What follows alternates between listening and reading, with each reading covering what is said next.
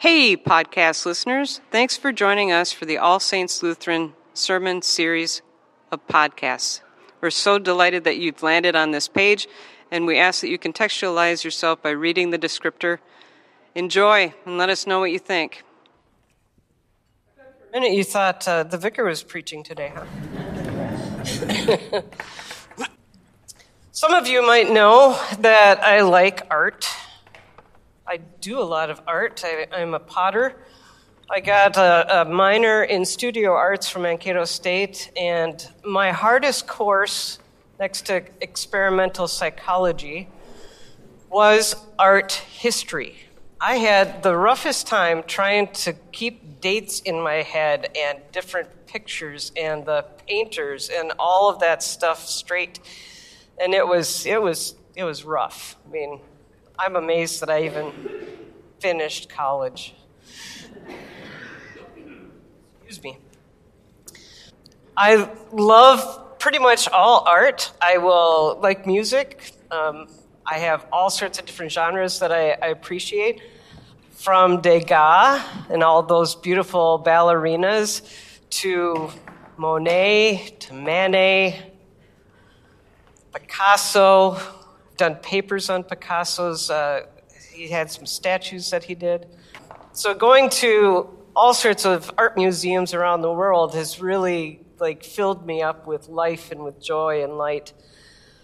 And this Renaissance period um, that we're going to look at today is a painting by Caravaggio, Michelangelo Caravaggio. I don't know if many of you are acquainted with Caravaggio. He was quite a character. Um, Joan Oxtel actually gave me a book on him a couple of years ago. And he, yeah, I'll, I'll just say he was a handful. But one of the great things that he brought into the Renaissance period was something that's called chiaroscuro. And chiaroscuro is light and darkness. Chiaroscuro comes from the Italian light and darkness. It's a really interesting time because this is a time of renewal, a time of inviting new ideas into the world. But it's also, he was very edgy with his art because he didn't make it a period piece. He made it in his time and in his place. This picture that you see before you illustrates both of the texts that you just heard read, right? The Galatians as well as Acts.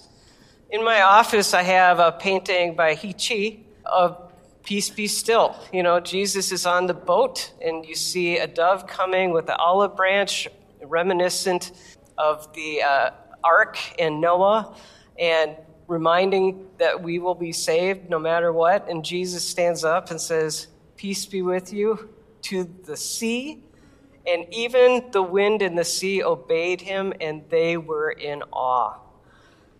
Today, we're looking at Saul, someone who learned to obey Jesus. So we enter in Caravaggio. As I said, Caravaggio was one of the first people to really introduce how light shines into a weary world. One of the most beautiful paintings next to this is the calling of St. Matthew. And again, he paints it in a pub in the 1600s. And you see Jesus pointing like this over to Matthew, the tax collectors, who's gathering up his coins in a pub. And it's a there's light coming all the way across his head. You didn't get a chance to see Bible study this week. There's a picture of that as well behind the screen. And I love the expression on St. Matthew's face, like, uh, who, me? it's so realistic. And these paintings, you know, they're not tiny little paintings, they're like huge, they're like the size of the screen. Um, so this one is called The Conversion on the Road to Damascus. Now, I wish they would have called it The Calling of, of St. Paul, but they didn't do that. It was a part of a triptych, and it was installed on May 1st, 1605. Can you believe that? Saul is on the ground. He was a zealous Pharisee, and he's persecuting Christians. Now, what makes this such a striking painting is not just the chiaroscuro, but also the posture of Saul, the presence of a horse, the attire of the two men, and the helmet and the sword cast aside. This version of Saul is wearing a garment that is a Renaissance version of the Roman soldier.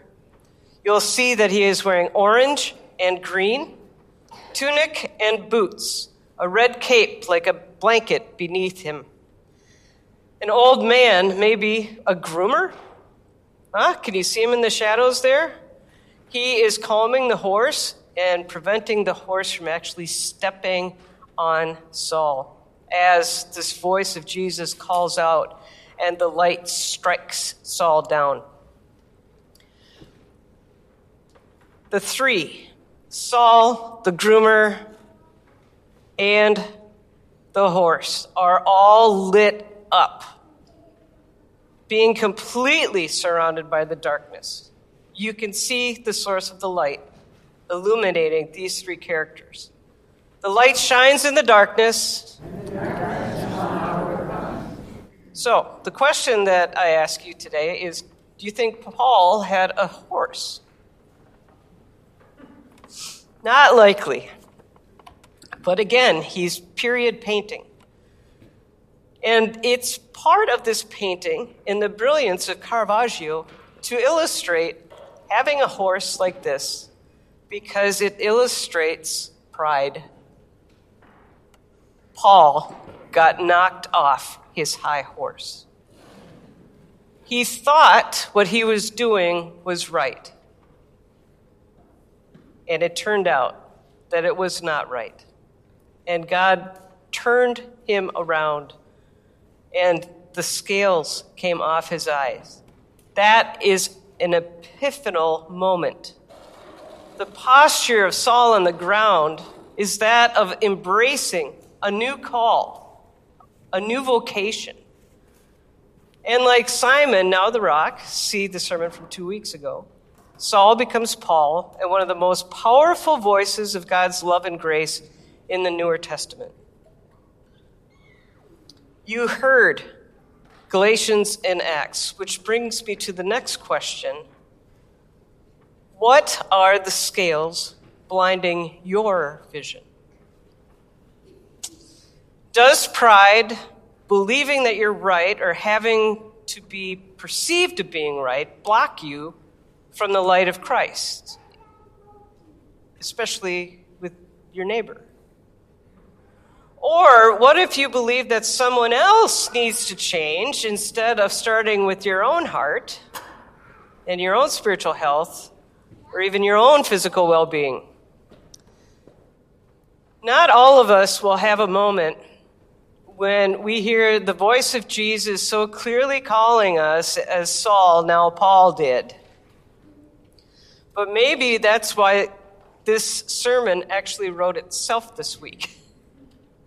Perhaps it is time for an internal shift or change in your own spirit today. Perhaps it is time to move towards people that we don't understand very well and embrace them in a new way and see them as children of God who have actually all been named and claimed and carry the light of Christ within them. The light shines in the darkness, and the darkness has not overcome it. Because God loves us so much that God gave us Jesus, who healed and taught, who reminded us to drag people in from the margins and tend to them because God loves us so much that we are named and claimed again and again and again, and we need to hear it again and again and again. Because God loves us so much that we cannot help but love our neighbor, but also learn how to love our enemy. That is our kaleo, our calling, our vocari, our vocation, siblings and saints. And for that good news, we can all say, Thanks be to God.